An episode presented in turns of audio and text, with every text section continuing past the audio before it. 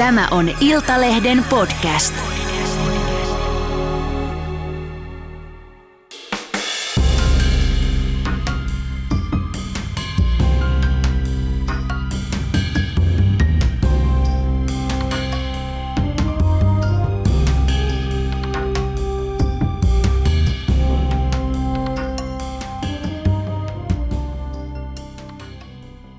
Tervetuloa. Tämä on Minä et Ukkola ja mulla on täällä nyt studiossa kanssani pääsihteeri ja kolumnisti, kirjailija, seksipositiivisuuden ylipapitar, ammattikehtaajaksikin olet itseäsi kutsunut Roosa Meriläinen. Tervetuloa. Kiitos. Kerro mulle tästä esikehtaaja, ammattikehtaaja termistä. Mistä, mistä se on tullut?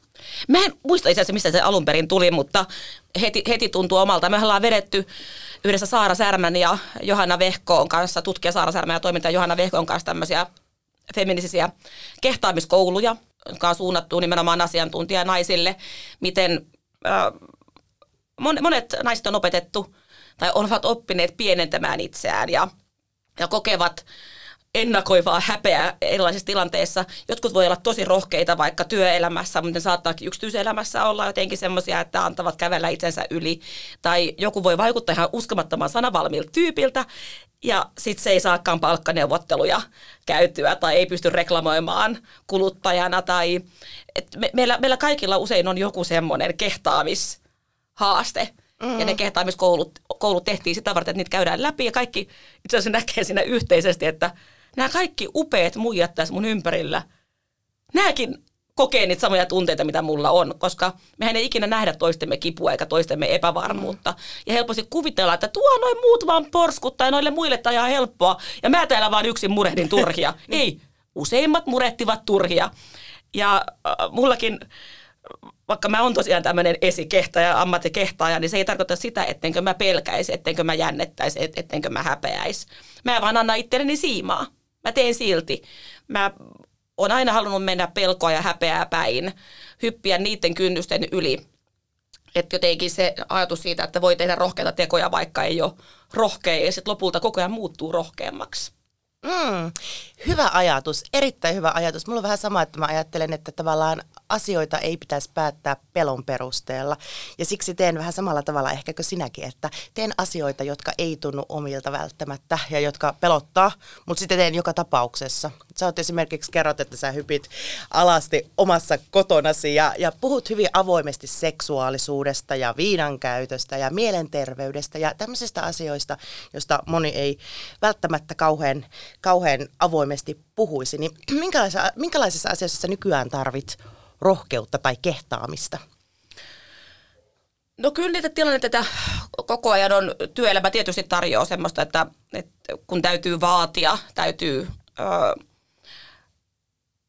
olla, olla kiusallinen huomauttaja muille eri tilanteissa. Nämähän on työelämässä tosi tyypillisiä, että oot jossakin palaverissa, sun täytyy olla se ilonpila ja ankeuttaja ja sanoa, että hei, tämä pitää miettiä vielä kerran, tai nyt te kyllä unohditte tämän pointin. Että kyllä ne aina vaatii, vaatii tsemppausta, että mä en ole semmoinen jotenkin, niin kun mut puuttuu semmoista luontaista mulkkuutta, että jotenkin, että mä en yhtään piittaisi, mitä muuta ajattelee. Että mun täytyy tosi paljon muistuttaa sitä ja onneksi mä oon saanut myöskin semmoisen kasvatuksen, että mulle on toistettu lapsena varmaan 5347 kertaa, että ei pidä ajatella mitä muuta ajattelee. Ja edelleenkin mä toistan sitä ääneen itselleni ja mä toistan sitä ääneen lapsilleni että ei tehdä valintoja elämässä sillä perusteella, että tykkääks muut susta vai ei. Mm. Mutta että ihminen on sosiaalinen olento, minäkin olen ihminen, joten väistämättä sitä tulee ajatelleeksi kuitenkin, että no niin, nyt ne ei taas musta tykännyt. Niinpä. Ja sulla on ollut, teillä on ollut just tämä tavallaan naisten kehtaamiskoulu, mutta eikö sä ole joskus harjoitellut kehtaamista myös niin ihan lapsena kadulla, tyyppisesti siellä kulkenut ja mennyt, mennyt puhumaan jollekin tuntemattomille jotain tai jotain tämän tyyppistä? Joo, mä oon kehittänyt itse itselleni harjoitteita, semmoisia vaikka, että lähin kadulle kulkemaan ja hymyilin sellainen vähän niin kuin maanisen leveästi ikäisenä siis ja sanoin kaikille päivää. Ja katsoin, että miten ne reagoi. Ihan tosi pienellä jutulla tämmöisiä kehtaamisharjoituksia. Ja, ja mun äiti on mua myös semmoisella, kun mä olen joku vitosluokkalainen, just murrosia kynnyksellä, jossa on helposti alkaa murrosikää kohden ihmiset pienentymään ja yrittää muuttua samanlaisessa kuin muut, niin äiti veti semmoisia niin kuin reenejä mulle, että mentiin kuin Turun, Turun keskustassa ihan siis sillä niin kuin hullua meteliä pitäen, just ikään kuin tähdäten se tekeminen siihen, että muut alkaa tuijottaa. Ja sitten kun ne muut tuijottaa, niin hyvä. Onnistuttu, mehän ollaan katseen kestäviä ihmisiä. Joo. Mä oon, siis mä oon tehnyt samaa lapsena. Et mä oon mennyt, me ollaan mennyt kavereit, kavereiden kanssa, me ollaan menty vaikka jonnekin sairaaloihin ja koluttu siellä ympäriinsä. Tai sitten menty siis bussissa istumaan jonkun ventovieraan viereen ja sitten ruvettu puhumaan ihan kummallisia. Mutta ei me ole koskaan niin mietitty sitä mitenkään kehtaamisen kannalta, mutta että mä oon tehnyt täsmälleen sama. Sun äitishän on siis näyttelijä. Anneli Ranta. Joo. Ja, ja tota, sä oot sanonut, että hän on sun idolisi ja ihan teesi ollut, ollut niin lapsesta asti. Ja teillä on hyvin pieni ikäero, 20 vuotta, eikö vaan? Joo, että äiti on, äiti on saanut mut hyvin, hyvin nuorena ja mikä on siitä ihanaa, että on väistämättä sitten päässyt mukaan kaikkiin juhliin ja ollut työelämässä. Ja mun äiti on päässyt teatterikouluun, kun mä oon ollut taapero, että mä oon saanut loputtomasti hengata näyttelijäopiskelijoiden kanssa ja, ja olla töissä mukana. Ja sitten sen takia mä koen, että mä tunnen omat vanhempani paljon, paljon monipuolisemmin kuin aina välttämättä tähän perheen sisällä ihmisillä on erilaiset työroolit tai että ei, välttämättä olekaan nähnyt vanhempensa kaikkia puolia. Ja sama, sama sitten on, on välittänyt eteenpäin mun teinikäinen lapseni on, on saanut, saanut olla mukana kyllä mun töissä ihan loputtomiin. Hän on käynyt jättämässä jo vauvana haisevia vastalauseita eduskunnan koko lattian matolle. Ja moni, monissa kokouksissa ja studioissa saanut, saanut päivystää. Ja, ja sitten y, yksi semmoinen ihana kiitos tulikin tässä yksi päivä. Hän on siis nyt 15-vuotias ja hän totesi, että, että hän on saanut niin paljon osallistua mun elämään, että – että hän kokee, että jotkut mun ystävät on jo hänen ystäviä ja luetteli monia mulle rakkaita ihmisiä, jotka on nyt hänen omia ystäviä. Ja sehän ei tule, jos hankit aina lapsenvahdi. Mm. Minkälainen äiti sä muuten rasaat? Toivon olevani hyvin sellainen kannustava ja, ja kun annan, annan jokaisen lapsen kukoistaa omanlaisenaan minänä, että että en, en yritä puskea johonkin yhteen, yhteen muotoon, vaan jokainen saa, saa häröillä. Ja toivon, että lapset uskoo, että mä en koskaan tule heitä paheksumaan mistään. Ja, ja että ää, aina, aina voi mun luokse tulla, että vaikka päätyisi tekemään vaikka niin jotakin sellaisia, mistä vankilaankin joutuu, niin silti, silti, tota, mun, silti mun luokse voi aina tulla. Ja mä en, mä en soimaan. Tätä puhutaan sun omasta lapsuudesta tosiaan äitisi oli, oli näyttelijä ja kerro vähän, että minkälainen, mitkä on sun kirkkaimmat lapsuus- tai nuoruusmuistot? No mulla on tietysti monipuolinen kattaus muista ja mulla on, mun, van, mun vanhemmat on eronnut, kun mä oon hyvin pieni, niin mulla on kaksi perhettä, joka tietysti antaa myöskin semmoisen ihanan pohjan elämään, että rakkautta on riittänyt, kun koteja on ollut kaksin kappaleen vanhempia tuplamäärät. Ja sitten myöskin erilaisia tapoja olla aikuinen ja elää elämässä on, on tuplamäärä. Että ehkä semmoinen uusperheitä kannustava asia, että semmoinen niin kuin lapsen kokemus, kun, kun on tosiaan ihan sieltä vauvasta asti ollut, ollut uusperheessä asunut, että, että mä oon kokenut sen pikemminkin turvallisuutta lisääväksi. Ja sitten just se, että on tuntenut myös äh, kun semmoista ajatusta, että on, onpa, ne, on, onpa ne muut lapset jotenkin huonossa asemassa, jos niillä on vain yksi isä. Että miten sillä pärjää niin pienellä määrällä isiä. Ja sitten toisaalta se, että on just kaikki ne, jokainen joulu on erilainen ja eri, äh, eri perheissä eri säännöt, niin kyllä mä lapsena jo oivalsin, että tämähän on, tämähän on niinku upeeta, että, että musta että musta tulee näin joustavaa, että mä opin, että täällä on tämmöistä ja näillä säännöillä ja täällä on tämmöistä ja näillä säännöillä ja molemmat on ihan yhtä hyvä. Et, et se on varmaan tehnyt musta semmoisen ihmisen, että mä en ole, en kovin ehdoton missään. Että on aina, että okei, täällä näin, tuolla noin. Aivan. Ja, tota, ähm, ja, ja sähän olit siis, et ole ydinperheessä koskaan asunut ja sullahan nytkin, nytkin uusi perhe, eli tavallaan sä oot oppinut sen mallin jo ehkä sieltä. Kyllä. Et toki sitten jokainen uusi perhe on erilainen ja niissä omat haasteensa, että, että mehän, meidän lapset on ollut aika isoja sitten siinä kohtaa, kun mentiin tuomaan kanssa yhteen, niin se on erilaista kuin sitten ihan vauvasta kasvaa uusperheeseen, että, mm. että siinä, että sen alakouluikäisten lasten kanssa, kun asutaan yhdessä niin, että samalla tutustutaan, niin se on erilaista vanhemmuutta. Sä oot kertonut, että sulla oli yläasteella kolme perustunnetta koulukavereiden kanssa. Ja ne oli raivo, alistuminen ja tsemppaaminen. Niin Mitä tämä tarkoittaa? No var, varmaan äh, mä en ole ollut hirveän onnekkaassa kouluyhteisössä, että meillä on ollut hirveän huono luokkahenki ja on itse ollut koulukiusattu, että se ei ole semmoinen, ehkä myöskin 90-luvun alku oli vielä erilaista aikaa, että, että paljon muistan, muistan väkivallan pelkoa. Tietysti muistat vielä enemmän pojat joutuivat pelkäämään ihan konkreettisesti turpaan saamista ja se semmoinen kun väkivallan ja kiusaamisen kulttuuri oli paljon normaalimpaa ja tavallisempaa. Että eihän siihen aikaan paljon niin kuin välttämättä kiusaamiseen edes puututtu. Et, et kouluaika oli, oli, oli raaempaa ja, ja ehkä sitten sitä kautta niin itse on ollut semmoisessa luokassa, missä ei ole ollut hyvää luokkahenkeä, joten täytyy koko ajan vähän olla varpailla ja puolustaa itteensä. Ja, ja, ja toki sieltä löytyy sitten myöskin niitä niin kun alistumisen muistoja, rakkaudettomuuteen alistumista tai niin hylkiön rooliin alistumista ja sellaista. Siis mitä tapahtui? Sua hyljeksittiin siellä luokalla ja kiusattiin? Ja mit, mitä? Niin ja vastaavasti mähän on ollut itse ihan mahdoton, että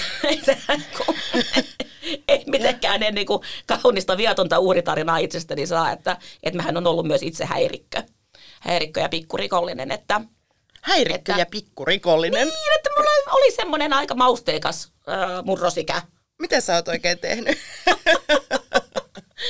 no, no, no pikkurikoksia, ei nyt mitään, mitään, mitään vakava, vakavampaa, mutta, mutta kyllä sellaisia, että jos niistä olisi kiinni jäänyt, niin, niin varmasti olisi pulaan joutunut, mutta, mutta että siinä sitten iso muutos tapahtui. Meidän vanhemmat äh, ja sitten minäkin muutin, meidän perhe muutti Turusta Tampereelle, kun mä olin 15. Että yläaste ja lukion välissä tapahtui sitten tämmöinen katkos ja, ja se, se myöskin sitten muutti tosi paljon mun loppumurrosia ihan erilaiseksi, että sitten sai itse mahdollisuuden olla vähän toisenlainen versio itsestään ja aloittaa alusta ikään kuin siinä uudessa kouluyhteisössä löysin, löysin heti, heti ystäviä ja tässä nyt olin juuri hiihtoloman vietin Lapissa ensimmäisen tamperelaisen poikaystäväni kanssa, jonka kanssa seurusteltiin 15-vuotiaana. Niin Ai nyt, nyt tota, tämä mun ystävä ja sitten mun lapsi ja meidän kaikki yhteiset, yhteiset koirat, niin oltiin, oltiin erämässä viikko. Ja se, jotenkin tosi kiitollinen siitä, että tämmöisiä ihmisiä kulkee elämässä mukana. Niinpä. Miten se sitten, siis se on varmaan niin nuorelle ihan hirveä asia, että sä oot jatkuvan päivittäisen koulukiusaamisen uhri, niin kuin sinä olit silloin ennen, ennen kuin muutitte Tampereelle. Niin mitä sä luulet, että, että se on muuttanut sua tai vaikuttanut suhun? No koulukiusattuja on nähdäkseni kahdenlaisia, että, että niitä, joihin jää semmoinen tietty perustavanlaatuinen hauraus, että on, on vähän itsetunto saanut kolauksen ja on sillä pikkasen rakkauden nälässä muita ihmisiä kohtaan, että hyväksykää mut joukkoon ja se ulosjäämisen pelko on on, on varmasti jatkunut tosi pitkälle aikuisikään. Että mä, oon, mä oon sellainen, että, mm. että semmoisen, semmoisen tietyn uh, pelon ja haurauden se on muhun, muhun jättänyt. Ja mulla, mulla käy tosi usein, että mä huomaan, että mä ajattelen, kun mä jossakin porukassa, missä on ihanaa, että onpa täällä tämä ihana porukka, että, että niillä on kyllä tämmöinen, ne on onnekkaita, kun niillä on tämä porukka. Ja sitten tajuu vasta viivellä, että niin minähän on osa tätä porukkaa. Että mulle helposti mm. mä kuvittelen olevani jonkun näkymättömyysviiton takana ulkopuolinen, vaikka se ei ollenkaan pidä paikkaansa. Mutta sitten tokihan on myöskin niitä, jotka, ja niitäkin mun ystäväpiiriin kuuluu, jotka ö, koulukiusaamisen päälle sisuuntuu. Että mä vielä näytän niille. Ja, ja hyvinkin tarkkaan muistavat nämä kiusaajat ja muistavat heidät nimeltä ja niitä tekoja. Että mullahan on sillä tavalla korjaava mieli ja korjaava muisti, että minä en muista mitään eikä ketään, en muista kenenkään nimiä. Että jos mun pitäisi mun yläasteen luokkakuvasta äh, luetella nimet, niin en muistaisi. Että mm. En ole käynyt luokkakokouksessakaan kyllä, mutta varmaan se olisin mennyt, niin olisin ollut ihan sellainen, että ketä nämä on. Et jotenkin sillä äh, on, on niin kuin näissä asioissa ollut, ollut itsellä semmoinen eteenpäin menemisen kyky. Ja sitten kun on muutenkin elänyt semmoisen elämän, että en ole yrittänyt säästää itseäni kolhuilta enkä vaikeuksilta, äh, niin, niin ehkä sitten on löytänyt sitten jotkut tavat olla katkeroitumatta. Että enhän mä myöskään ole yhtään katkera mun ketään, kun että jos joku on mua joskus kiusannut, niin mä en tunne mitään katkeruutta sitä kohtaan. Että, mm. että tokihan niin kuin joku voisi tulla nyt shrinkkaamaan mun pää ja sanoa, että jos et pysty muistamaan nimeä, se merkitsee, että sinulla on tällainen mm. trauma. Mutta mm. no niin on trauma. Tämä on mun tapa selviytyä siitä, että elämässä tulee trauma ja kamalat määrät. Ja sitten me vähän valitaan, että mitä, me, mitä, me, mitä traumia me vaalitaan, mm. että tämän haluan kantaa mukainen loppuikäinen niin, että takuulla muistan jokaisen yksityiskohdan ja tämän trauman minä käsittelen takuulla loppuun niin, että siitä, siitä täydellisesti vapaudun. Ja sitten on semmoisia, että no, tämäkin trauma minulla on ja sen kanssa eletään.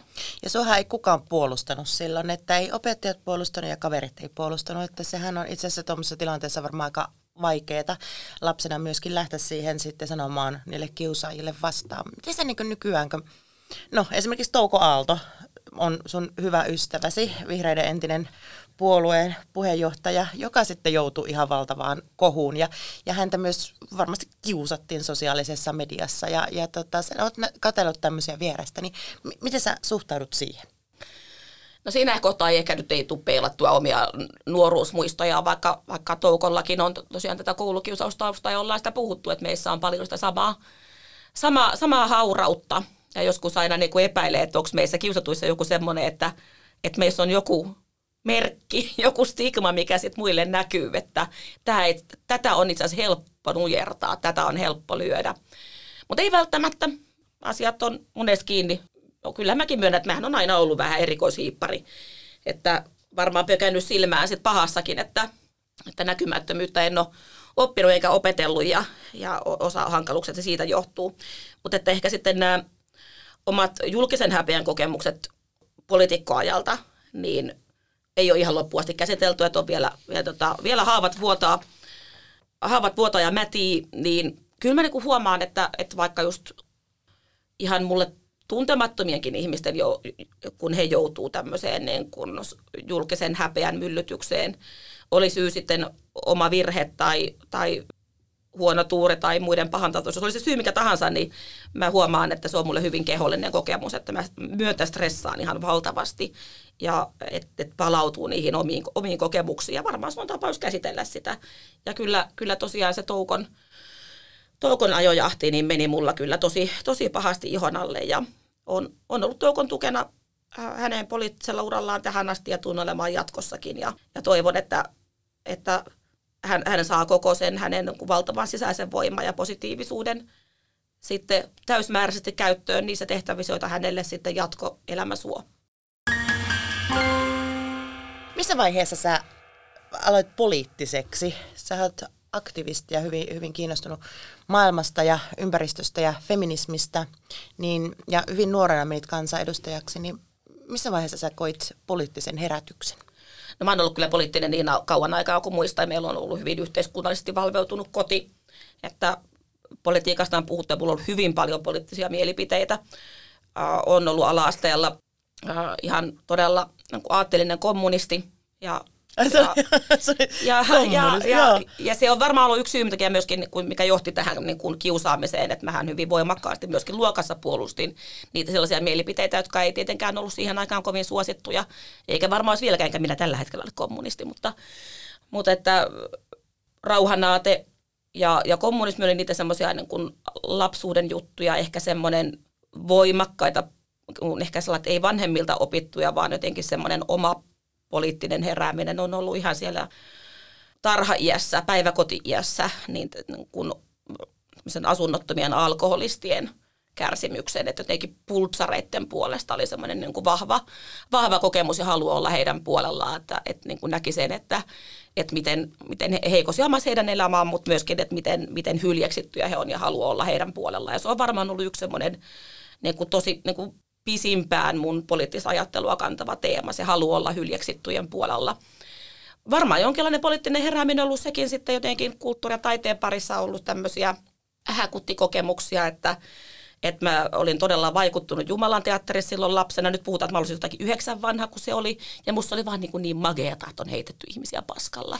Että jotenkin semmoinen, että, että kyllä niin kuin, ja tämä ehkä liittyy tähän mun ammattikehtoajapuoleen, että, että musta on kyllä jotakin semmoista hyvin ei-älyllistä, epäälyllistä provosoinnin tarvetta ollut pienestä pitäen, kun haluaa alku paljastaa ja ärsyttää eliittiä, joku semmoinen niin kun, mm. se, semmoinen, semmoinen näkökulma. Ja, ja ehkä semmoinen niin kuin pieni, pieni, pieni mellakoitsija asuu, asuu sisälläni, niin vaikka en ole sitten varsinaiseen ilkivaltaan tai tämmöiseen niin kuin koskaan lähtenyt, niin, niin se, siihen olen tuntenut jotakin niin kuin salaperäistä vetoa ja, ja juuri sen takia myös turkkalaisuus mua tosi paljon silloin 80-luvulla lapsena tunsin sitä kohtaa vetoa.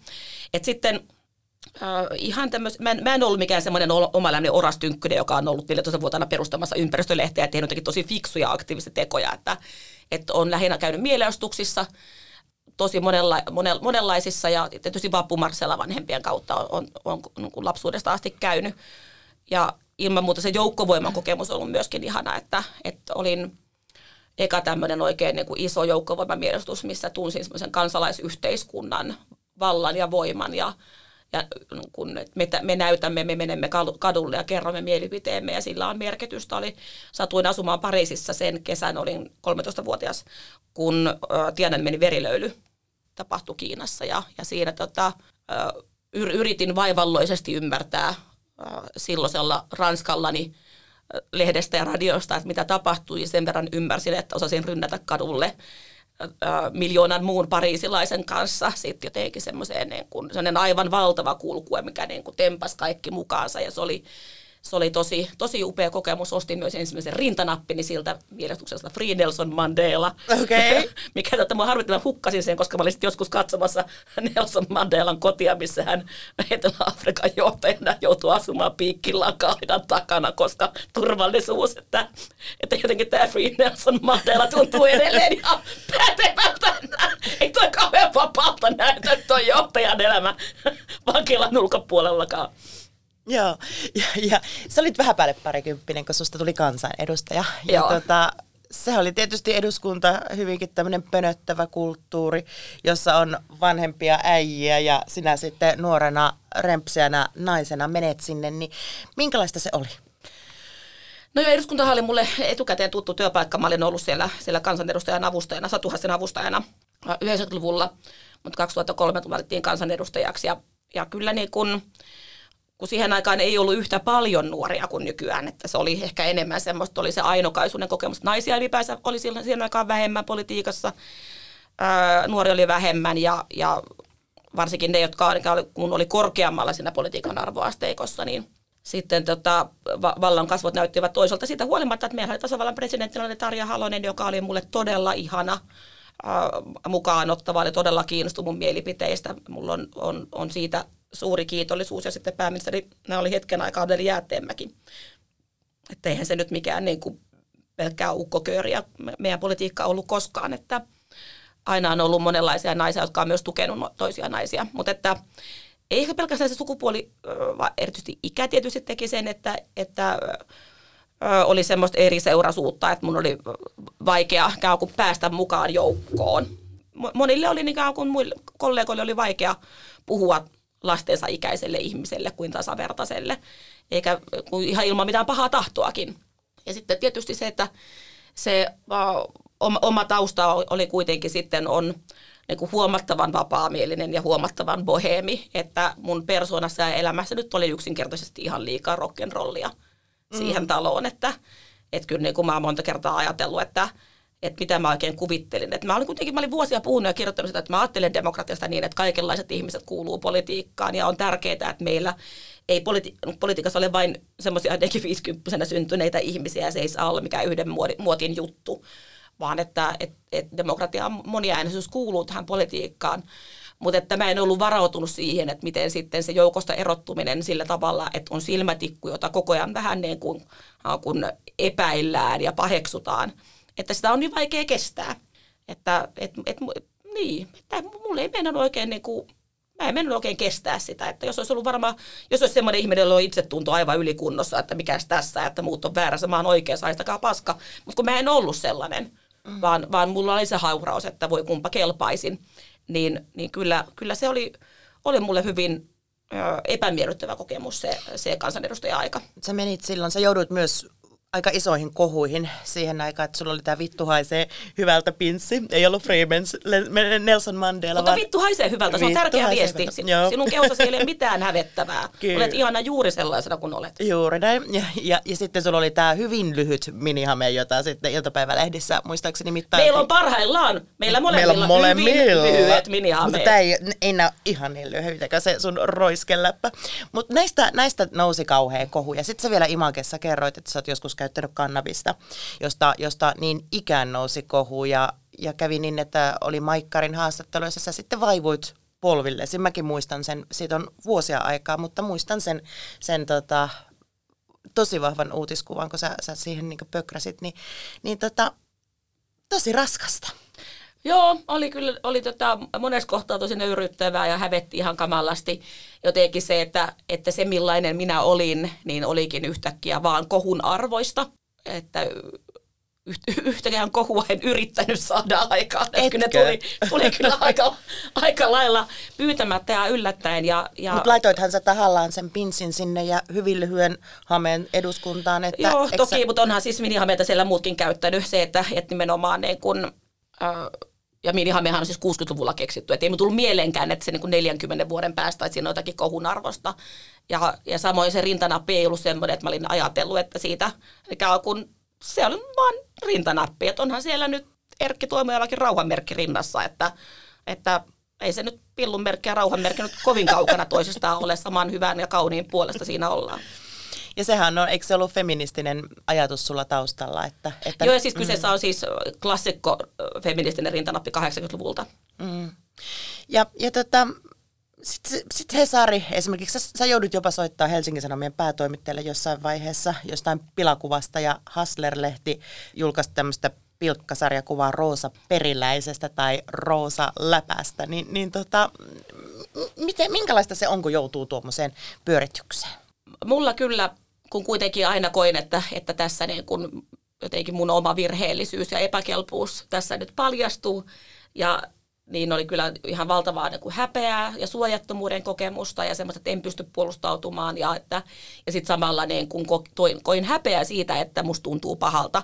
Että kun mä yritin koko ajan toistaa itselleni siltä mieltä musta tuntuu, että sillä ei yhteiskunnallista merkitystä, mä en ole täällä sen takia. Minulla ei ole merkitystä, vaan jotenkin, että ihan niillä asioilla, jonka takia niin kun on tähän leikkiä alun perin lähtenyt, mutta että ei se vaikka sitä yritti kuinka itselleen toistaa, että ei pitäisi tuntua miltä, niin tuntui koko ajan tosi pahalta. Miten sä sitten selvisit siitä? No en mä selvinnytkään. Siinähän sitä istuu. no, toisaalta siinähän tässä istuu. Ja, ja siis sinänsä, että kaikenhan saa anteeksi, että eihän se niin kuin, äh, nykyään kun muiden ihmisten suhtautuminen mitenkään painaa. Olihan siis silloin joku, Tampere on niin lempeä, lempeä ja solidaarinen ja ymmärtäväinen kaupunki, että kyllähän silloin jo koko ajan Tampere kannatteli, että että, että mulla jossain vaiheessa oli jopa niin, että aina kun mä tulin Helsinkiin, niin mulla tuli paha olo, että mulla otti vähän sydämestä ja semmoista niin kuin stressivärinää. Ja jo niin kuin lähestyminen, Helsingin rautatieasemalle lähestyminen ajatteli mulle fyysistä paha oloa. Mutta Tampereella se, että siellä kuitenkin niin kuin samaan aikaan, kun lööpit kirkuu äh, mun, mun kamaluutta, niin, niin mummot hymyilee ja sanoo lempeästi, että me ollaan sun puolella ja kyllä se siitä ja Mm. Että, että hir, hirveästi sain niin kuin, tukea ja lämpöä siellä kotikaupungissa. Ja sä et lähtenyt sitten enää uudelleen ehdolle, niin miten nyt, kun sä oot ollut, tästä on kuitenkin näistä on vuosia kulunut, niin miten sä katsot politiikkaa? Sä oot edelleen vihreissä taustalla vaikuttamassa, mutta että voisit sä koskaan palata?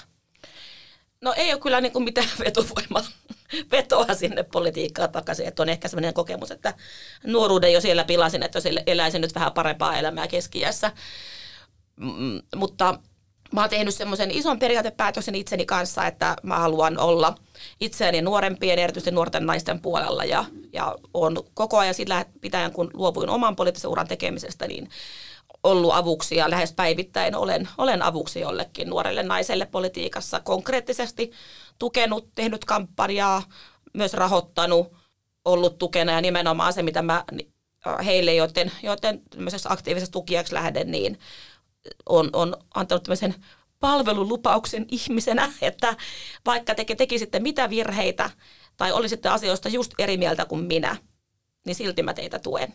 Koska helppohan on olla niiden puolella, joilla kaikki menee hyvin ja kukaan ei pilkkaa missään ja äänimäärät kasvaa ja semmoinen niin kun jokaisella poliitikolla on myöskin se vaihe, jossa on semmoinen niin kuin suloinen noste. Mm. Mutta silloin tarvitaan eniten tukijoita, kun on tehnyt virheen ja paskaa tulee niskaan. Niin mä haluan olla silloin paikalla ja sitä tukemista pyrin tekemään myös sitten toki kollegoille muistakin puolueista, että ei nyt tietenkään aika, aika moni saa aika paljon aika usein, että ei mitenkään ehdi, mutta kyllä aina vaalien jälkeen soittelen läpi pudonneita ja, ja, ja haluan olla siinä niin kuin ihminen ihmiselle ja ö, lähetän tsemppiviestejä ihmisille, jotka on lirissä ja haluan olla, olla valmis kuuntelemaan ja, ja ajoittain tietysti julkisestikin puolustanut kohun keskelle joutuneita poliitikkoja muissa, muissa puolueissa.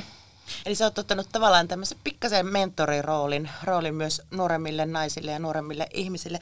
Onko sulla itsellä ollut tämmöisiä mentoreja tai, tai tavallaan henkilöitä, jotka on sitten sua tukeneet silloin, kun sulla on ollut hankalia hetkiä?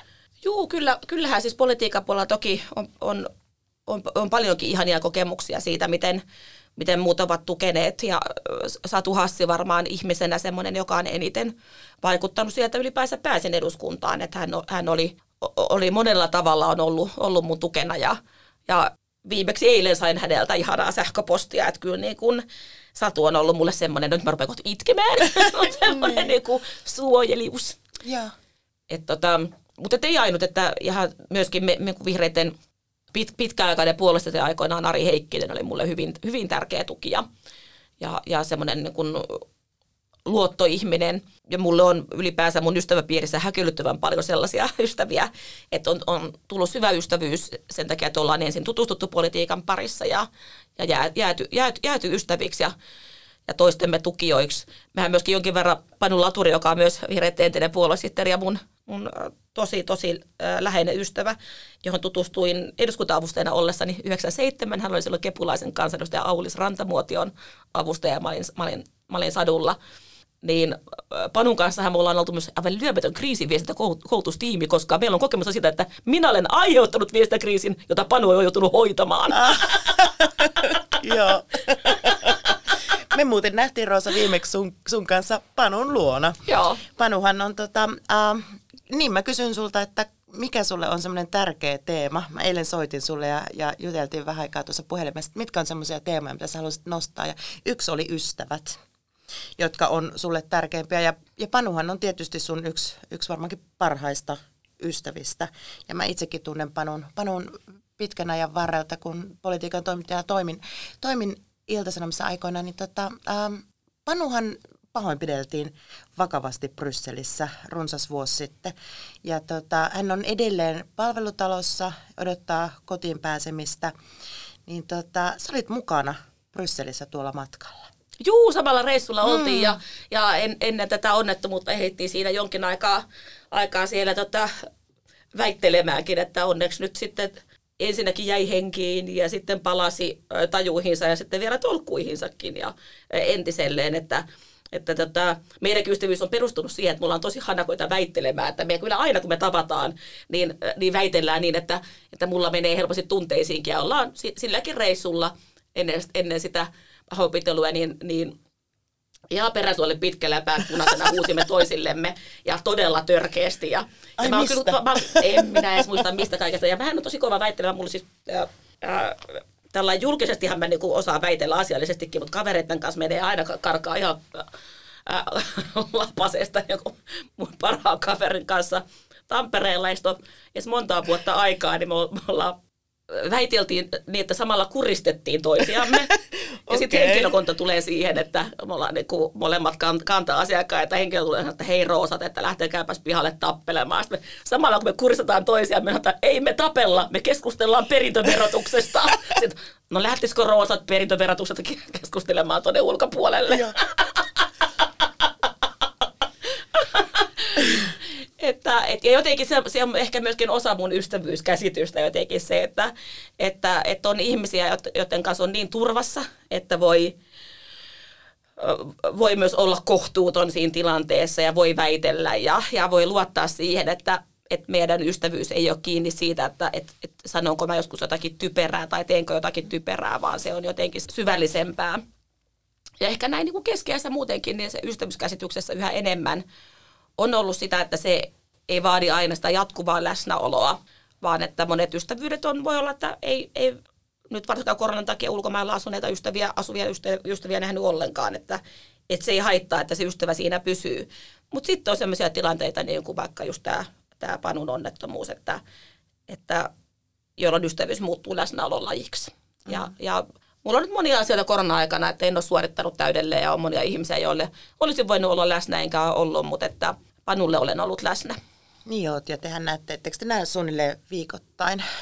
Miten, niin, miten? Al- alkuun mä kävin katsomassa sairaalassa joka päivä, mutta sitten tuli nämä koronarajoitukset ja kaikki, niin se ei ollut enää mahdollista, että sairaala esti. Ja sitten äh, nyt kun Paro asuu siellä palvelutalossa, jossa on ihmisten helpompi käydä, niin hänellä on muutenkin paljon vieraita, että, että sitten en, en käy joka päivä, mutta toki viikoittain tänäänkin olen menossa. Sä oot kertonut myös, että sä oot kärsinyt masennuksesta ja uupumuksesta ja käynyt terapiassakin puhumassa näistä asioista. Niin osaat sä nykyään, nykyään tavallaan rajoittaa ja tunnetko omat tavallaan niin jaksamisen rajat paremmin kuin aikaisemmin, että et vedä liikaa kierroksia. Vedän liikaa kierroksia ja, okay. ja, ja olen onnistunut kehittämään useammankin kerran sen uupumuksen, että ei ole ihan niin kuin kerta, kerta, kerta riittänyt sitä oppia. Mutta ehkä se, mikä on niin kuin mennyt, että silloin just nuorena kansanedustajana, kun ei pystynyt hyväksymään itselleen tällaista heikkoutta, mä silloin ajattelin, että, että mä en tarvitse enkä ansaitse vapaa-päiviä tai että jotenkin se semmoinen aina töissä olemisen eetos oli mulla tosi vahva niin enhän mä nyt enää sillä tavalla ajattele, että kyllähän mä nyt ymmärrän, että ihminen tarvitsee lepoa ja virkistystä ja elämään pitää olla tasapainossa ja siihen tasapainoiseen elämään kuuluu muitakin asioita kuin, kuin suorittaminen, suorittaminen, suorittaminen. Että et mun elä, elämäkäsitykseni on nykyään paljon kuin elämän myöteisempää ja nautintoon ja elämän iloon ja, ja sellaiseen uskovaa. Mutta että kyllä mä säännöllisesti huomaan, että nyt on kuormitus kovilla ja parhaillaankin mulla on semmoinen, että, että, että on, on huomaan, että tässä on kyllä niin kuin jaksamisen rajoilla kolkutellaan. Mm. Ja sitten se on ehkä just muuttunut, että tunnistan sen aikaisemmin kuin silloin niin kuin nuorempana, jolloin sitä veti itsensä niin kuin tosi huonoon jamaan. Että sitten ne, ne, ne voimat oli aivan loppu. Että nyt on oppinut tunnistamaan sitä stressiä itsestään, itsessään paljon paremmin, että okei, että nyt se alkaa tuntua. Muistaa just niitä niin kuin pieniä signaaleja, jotka alkaa siinä, kun kuormitus tulee, että mitä alkaa se, että on se tuolla tiettyä kärsimättömyyttä, pientä kyynisyyttä. Että kun mä en ole ollenkaan kyyninen luonteelta, niin aina kun musta alkaa tuntua, että mä en enää innostu, niin sitten se on niin kuin merkki sitä, että okei, että nyt pitää vähän tätä työn kuormitusta mm. ää, keventää. Ja, ja toki sitten jonkin verran siinä helpottaa se, että mä nyt olen koko ikäni tehnyt tehnyt töitä niitä, mä oon edellisen kerran ollut sillä tavalla jonkun, jonkun johdettavana niin 90-luvulla, että kun saan itse vastata siitä, mitä, mitä teen, niin enää en tee niin, että vaadin itseltäni sitten koko ajan työntekoa, vaan pystyn toimimaan vaikka niin, että mä huomaan, että nyt mulla on, on kova väsymys, että nyt mä jätän väliin seuraavan kokouksen, laitan koneen kiinni ja teen mieluummin vaikka sunnuntai-päivän sitten töitä. Että pystyy sillä kun vähän niin kuin sillä aika joustavasti kuitenkin sitä mitottaa, mutta että kyllähän tämä koronavuosi on ollut työelämässä varmaan monelle muullekin se jotenkin, että kun niin moni ihminen on vailla työtä ja toimeentuloa ja sitten jotenkin se toisten taloudellinen ahdinko painaa semmoisena syyllisyytenä siihen omaan työhön, että on, on, on semmoinen olo, että täytyy sitten jotenkin raataa kaikkien, kaikkien edestä ja, ja ei saisi niin kuin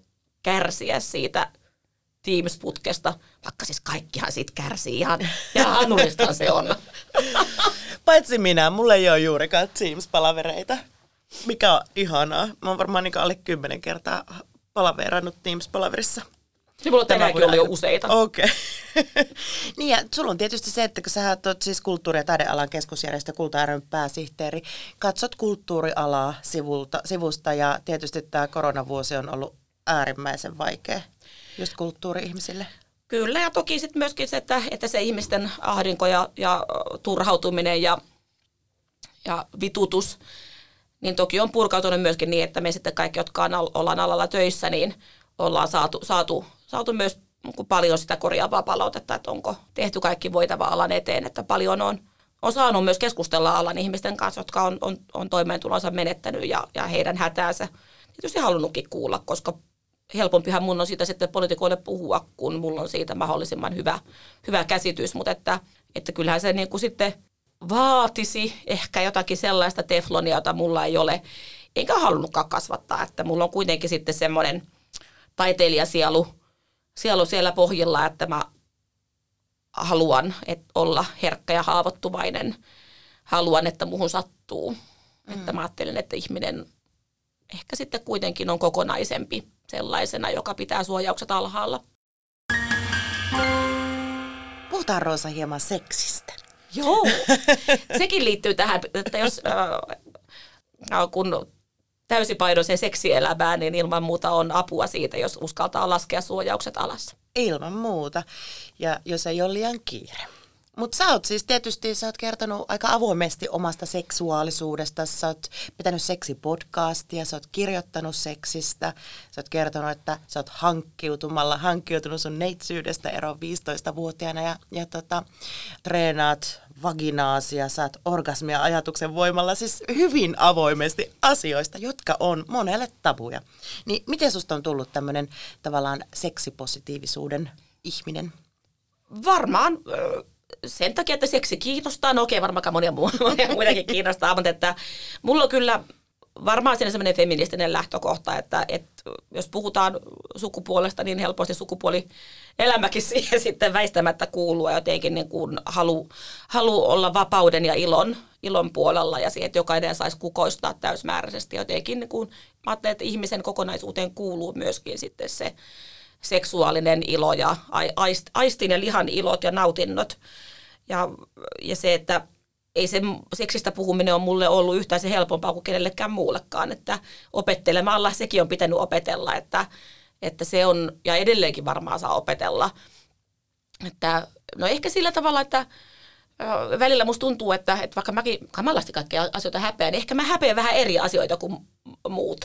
Että ehkä jotenkin, että jos mä saan itseni kiinni pikkuporvarillisista ajatuksista, niin mä häpeän sitä. Tai, että, että mulla on kuitenkin sitten kun hyvin semmoinen, kun el- elämäkäsitys on, on sellainen, johon, johon, johon kuuluu, kuuluu suuri vapaamielisyys ja, ja, ja musta olisi hyvä, että kaikki saisi kokea orgioita ja bakkanaaleja ja kaikkea sellaista niin. kun heittäytymistä ja ehkä vähän vaarallistakin. Että, mm. että jotenkin kuulun tähän seikkailusukupolveen. Aina välillä, kun keskustelee nuorten kanssa, niin sitä on niin häkeltynyt, kun ne nuoret haaveilee työstä ja perheestä ja toimeentulosta ja kivasta asunnosta. Ja sitten mä mitä hittoa, että ei mulle tullut mieleenkään nuorena haaveilla mistään niin järkevästä, että sitä on niin haaveillut just, että, että pääsis orgioihin.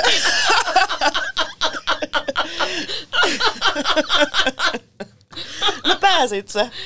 No kyllä, ihan riittävästi. Ja su, sä oot paljon puhunut siitä, että sä haluat, että ihmiset harrastaa seksiä, saa enemmän seksiä ja parempaa seksiä. Nykyihmisillähän siis esimerkiksi yli puolet naisista saa liian vähän seksiä tai vähemmän seksiä kuin haluaisi. Joo, ja nimenomaan parisuhteessa elävät ihmiset parisuhteessa saa, saa, saa vähemmän seksiä kuin haluaisi. Yksi mikä on positiivinen puoli, niin, niin osinhan tutkijat arvioivat, että tämä yhdyntöjen panemisen vähentyminen, siis no se sollisen panemisen vähentyminen liittyy myös siihen, että ihmisillä on nykyään paljon vähemmän painetta harrastaa sellaista seksiä, jota ne ei halua. Ja se, sehän on ilo ja nautinnon puolella olemista, että ei lähdetä suorittamaan velvollisuudesta mitään, mitään seksitekoja. Että, mutta tietysti just se, että, että sen kun aistillisuuden saa sitten osaksi elämää, niin niin mä ajattelin, että, että ehkä pitäisi muutenkin olla sellainen nautintomyönteinen yhteiskunta siinä ympärillä, että se ei ole pelkästään seksi, vaan mä oon niin seksi- ja juustopositiivinen jotenkin sillä, että mm. et, et, et jokaiseen päivään kuuluisi semmoista pysähtymistä, että tämä on ihanaa, tämä tuntuu hyvältä ja tämä on nautinnollista, mulla on aikaa tai mä pysähdyn tähän hajuihin ja makuihin ja väreihin ja valoon. Ja, ja sitä kautta pysähdyn myös siihen, siihen että oo, täältä tuntuu mun rinnoissa, aa, täältä tuntuu mun pillussa. Ja se kaikki on osa tätä samaa tekin niin aistien kanssa niin ihanaa elämää, elämistä. Että, että mun mielestä on ihan hyvä, että on jos, jos päästään eroon sitä semmoista niin kuin finsex-ajattelusta, että, että seksi on yhtä kuin yhdynnät, vaikka siis laj, lajista pidän kovasti, mutta että uskon, että sitä kun seksiä ja seksuaalisuutta saa elämäänsä viljeltyä paljon niin kuin muitakin nautintoja viljelemällä. Ja, ja se on ehkä sitä semmoista niin hyvää elämää kohti menemistä omallakin kohdalla, että, että pääsee eroon siitä valtavasta suorituskeskeisyydestä, mikä munkin, kun sitten kuitenkin elämää hallinnut, että toki myöskin sen takia, että on halunnut tehdä, että, että on aika, aika vauhdikas ja tehokas työelämässä, mutta että se, siitä pitää pystyä myös irrottautumaan, että ehkä – vaikka just seksiin se vauhdikas ja tehokas tekeminen ei ole aina se paras. Pikapanoilla oma erittäin tärkeä roolinsa elämässä, sopivat varsinkin aamuihin.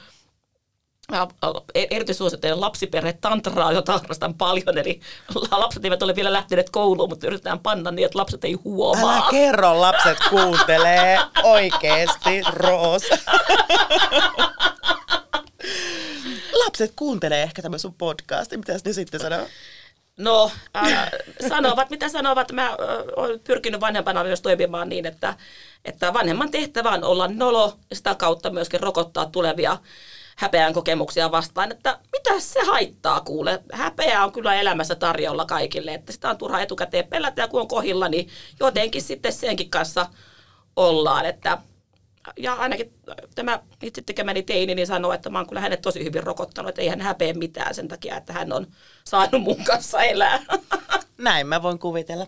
Tota, sä erosit siis Simo Frangenista, te olitte 13 vuotta yhdessä ja sä oot nyt Tuomas Murajan kollegani kanssa naimisissa. Tähän menitte hyvin nopeasti kihloihin ja sä muutit sitten Tampereelta Helsinkiin ja asutte nyt tuossa koirien, koirienne kanssa uusperheessä. Joo, kolme lasta, kolme koiraa ja, ja kaksi aikuista, että aika, aika iso, iso porukka. Joo, me Tuoman kanssa me mentiin tosi, tosi rytinällä yhteen osin myöskin sen takia, että, että sitten näissä uusperheolosuhteissa tuntuu, että semmoinen kun seukkailu ei, ei tunnu järkevältä, että sitten jotenkin, että pitää pystyä päättämään ja sitoutumaan ja, ja on kyllä tuntunut tosi oikealta. Ettekö te tavannut jossain miekkarissa? Pelipoikki mielestus siellä, kuule vierekkäin, ää, vierekkäin laulettiin Finlandiaa ja itkettiin ihania, ihania puheita, mitä siellä, Oliko se siis siellä rasismia vastaan pidettiin. Ra- rasismin vastainen mielenosoitus joo. just, joo, joo.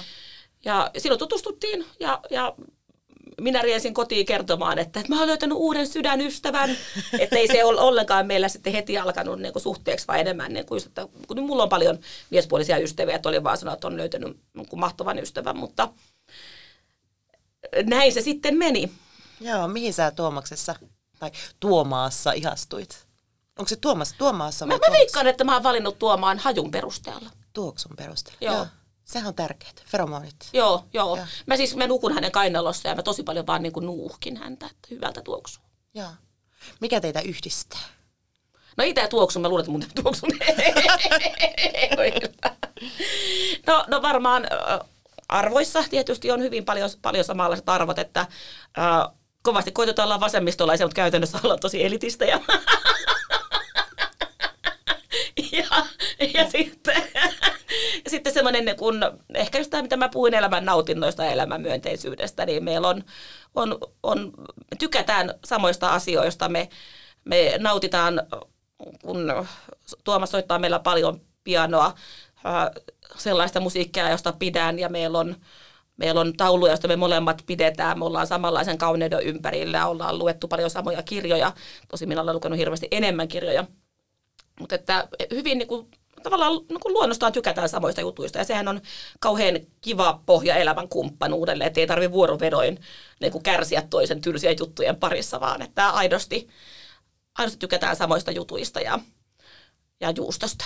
Ja juustosta ja koirista. Niin. Mä oon käynyt myöskin teidän luoda katsomassa silloin, kun teidän koirat kun tuli sä, niin sanoit, että meidän oikein koiran pennut, kun meillä oma koira synnytti, niin ne oli, meillä tuli niitä semmoisia, kun, kun ne on pentuina ihan semmoisia yleiseläimiä. Ne ei näytä koirilta, vaan ne voisi ihan yhtä hyvin olla hamstereitakin, mutta joku semmoinen pieni söpö yleiseläin. No niin sulos. Ja mitä niille kuuluu nyt? Niillä oli jotain ongelmia, sydänongelmia. Joo, kaikenlaisia terveysongelmia on ollut meillä ja, tota, ja nykyään ne on vaan ongelmanuoria. me, oltiin niin hienosti meidän emäkoira kasvatettu semmoisessa, joka ei hauku ja käyttäytyy mallikkaasti, mutta sitten tämä tietenkin laumaan kasvattaminen niin on kamaasti paljon vaikeampaa, että ne on kyllä melkoisia räksyjä nämä meidän pennut. Mutta, tätä, mutta täynnä rakkauttahan ne on ja siellä me, olta, me ollaan kasassa yleensä aina jotenkin ko- koirien keskellä ja joka aamu, kun mä vastaan meillä aamulenkissä, kun mä oon aamuihminen herään, siis muutenkin mielelläni, mielelläni aikaisin, niin mä aina haen ne sitten teinin, teinin huoneesta, niin siellä yleensä emäkoira on päätyynyllä lapsen vieressä ja sitten pennut siinä ympärillä ja joka, joka aamu mun sydän menee sykkyrälle, kun mä näen, että miten hyvä ja onnellinen heidän on siinä olla. Mm. Mikä sun mielestä on, Roosa, elämän tarkoitus? Varmaan kasvaminen ja kehittyminen. Että, että jotenkin se kun muuttuminen, että ihmisen olemus on keskeneräisyys, joka tarkoittaa siis sitä, että me koko ajan kehitytään ja muututaan, mutta että niinhän se kaikki muukin koko ajan on liikkeessä ja kaikki virtaa ja kaikki, kaikki, on, kaikki on ikään kuin muutoksen tiellä, että se varmaan on se jotenkin se, se ihana ei-pysyvyys. Koetko sä, että sä oot kasvanut ja kehittynyt siitä, sitä riehuvasta ja räyhäävästä nuoresta, nuoresta nyt tähän päivään? Millä tavalla? No en mä nyt hirveän niin siesteiseksi kypsyneeni, enkä, eikä ole mitenkään erityisen jotenkin järkevä ja tolkullinen, että, että uskon, että jos, jos jostain syystä harhautuisi vaikka eduskuntaan uudestaan, niin ihan yhtä, ihan yhtä paljon mä siellä kärsisin ja huonolta näyttäisin kuin silloin, silloin nuorenakin, että se, se varmaan nytkään niin kuin hyvin menisi. Mutta, tota, mutta toki kovasti mä saanut lisää uusia ajatuksia. Mä olen ehkä – ehkä nuorena ollut, ollut armottomampi ää, itseäni ja muita kohtaan. Ja mä oon tosi helposti puuttunut muiden ihmisten asioihin nuorena. Et Ai mulla jaa. on ollut, ollut paljon niin kuin, että yrittänyt mestaroida ystävienkin elämää ja jotenkin ehkä paljon enemmän niin kuin oppinut ajattelemaan sitä, että on asioita, jotka ei mulle kuulu. On asioita, mihin mulle ei tarvitse olla mielipidettä, asioita, mitkä, mistä mulle ei, kuulu, mun ei kuulu sanoa yhtään mitään. Ja ja, ja jotenkin, että, että maailmassa on hirveästi virheitä, jotka ihan saa olla. Mun ne, ne ei, ei kuulu mulle. Ja sähän oot esimerkiksi, niin mun mielestä sä oot aika suvaitsevainen, siis oikeasti suvaitsevainen, etkä silleen, silleen niin feikkisuvaitsevainen. Esimerkiksi minä kritisoin aika vahvasti monesti intersektionaalista feminismiä, jota sä taas edustat mm-hmm. omissa kolumneissa. Niin sä et ole koskaan ollut ilkeä esimerkiksi mulle, vaikka me ollaan niin hyvinkin eri mieltä asioista. Niin mistä se johtuu? Sä et ole koskaan niin kuin, tavallaan haukkunut mua niistä mun mielipiteistä tai ollut, ollut niin inhottava. No joo, ehkä se, se ei ole mikään asia, mikä eteen mä jotenkin kauheasti tullut kamppailemaan, että se on varmaan mun jossakin niin kuin persoonallisuudessa, että mä en kauhean helposti osaa muita ihmisiä paheksua. Ehkä se on joku tämmöinen, mikä on jotakin joustavaa mielisyyttä, mitä on, on oppinut lapsena ja, ja et multa puuttuu – myöskin sitä kautta ehkä sellainen varmuus, että, että mä oon aina oikeassa, että no voihan se noinkin ajatella, että mä tosi monesta. Ja sitten ehkä myöskin niin kuin Tampere on tässä sellainen suojaava tekijä, että se tamperelainen, okay. kun ihmisyhteisö, jossa on elänyt, niin, niin siellä on aina ollut kyllä niin kuin kaikenlaisia ihmisiä mun ympärillä, niin jolla on kaikenlaisia mielipiteitä, että, että mä en ole ollut semmoisessa jotenkin samanmielisten kuplassa koskaan, vaan että mun mun ystävä ja tuttava piiri on ollut täynnä koko sitä mielipiteiden kirjoa, mitä meidän yhteiskuntakin on. Mm. Ja, ja, ja, se, ja se varmasti tekee sen, että, että, että jos, jos kuulen vaikka feminismiin tai, tai maahanmuuttajiin tai ympäristöön liittyen mielipiteet, jotka poikkeaa omastani, niin, niin tota, no tokihan ne kun en kuulu mihinkään vähemmistöön, joka, joka sitten jotenkin kokisi olevansa uhattu oikeasti ja mä en pelkää, mun ei tarvitse pelätä. Niin, niin mä jotenkin ehkä väärälläkin tavalla on tottunut niihin. Ehkä se on joku sukupolvikysymys, että mä jotenkin että no kaikki näitä on tämmöisiä mielipiteitä.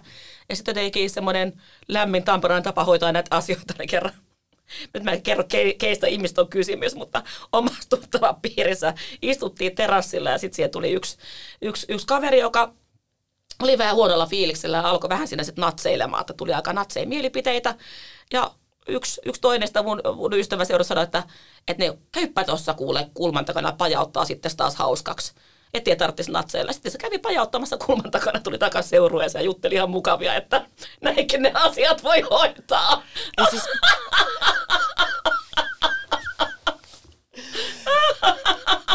Tampere. Tampere. et ehkä teki se, että, että et, et tietysti tämä ikään kuin virallisen yhteiskunnan lakien ja asetusten puitteet ei asetu tähän mun ikään kuin käsitykseen tamperelaisesta onnelasta, miten ne asiat hoidetaan. Roosa, kerro vielä ihan lyhyesti, että mitä sä haluat tulevaisuudessa? Mikä sun tavallaan ajatukset on nyt sitten tästä eteenpäin? Itse asiassa mulla on häkeilyttävän vähän tällä hetkellä mitään unelmia ja haaveita ja tulevaisuuden suunnitelmia. Että, ja varmaan se liittyy jotenkin tähän korona-aikaankin, että on, on vähän tapahtunut semmoista mielen käpertymistä minullekin. Ja mikä, mikä musta näkyy koko yhteiskunnassa tiettyä semmoista, että me eletään vähän puolikuollutta elämää. Se on just näin. Ja ja mä en halua puolikuollutta elämää, että sen verran mä osaan sanoa näistä tulevaisuuden haaveista, mutta että, että ehkä se mun päällimmäinen haave onkin se, että pääsee takaisin siihen tilanteeseen, missä mä mm, kun haaveilen isoja ja unelmoin suuria. Että, että nyt jotenkin niin kun, nyt semmoista vaihdetta mussa ei ole. Vähän aikaa sitten mun hyvä ystävä Pauliina Ahokas, toimitusjo- Tampereen talon toimitusjohtaja, tuli, tuli meille kotiin ja sillä oli mukana saippua kuplia, sitten se puhui se saippua kuplia meidän eteeseen ja sanoi, että niin kauan kuin saippua kuplat on ilmassa, niin pitää luetella unelmia. Sitten mä, niinku, mä, mä menin aivan, mua läkähdytti tämä niinku tehtävän hienous, mutta myöskin se, että mun mie- mieli löi aivan tyhjää. Ja se on, se on jotakin sellaista, mikä, niin kun, mikä mä haluan nyt muistaa. Ehkä on tällä hetkellä, mulla on myöskin hyvin kuormittunut mieli ää, töistä. Että annan itselleni anteeksi, että just nyt ei, ei lähde sit heti kuplimaan kuplien mukana. Mutta että kyllä se kohta sieltä taas tulee se ja semmoinen, ja sitten senkin voisin tehdä ja sitten senkin voisin tehdä ja sitten senkin voisin tehdä. Totakin mä haluaisin, mm. koska, koska toivon, että mulla on kuitenkin edessä monenlaisia uria. Ihanaa, että pääsit. Kiitos oikein paljon Roosa. Kiitos.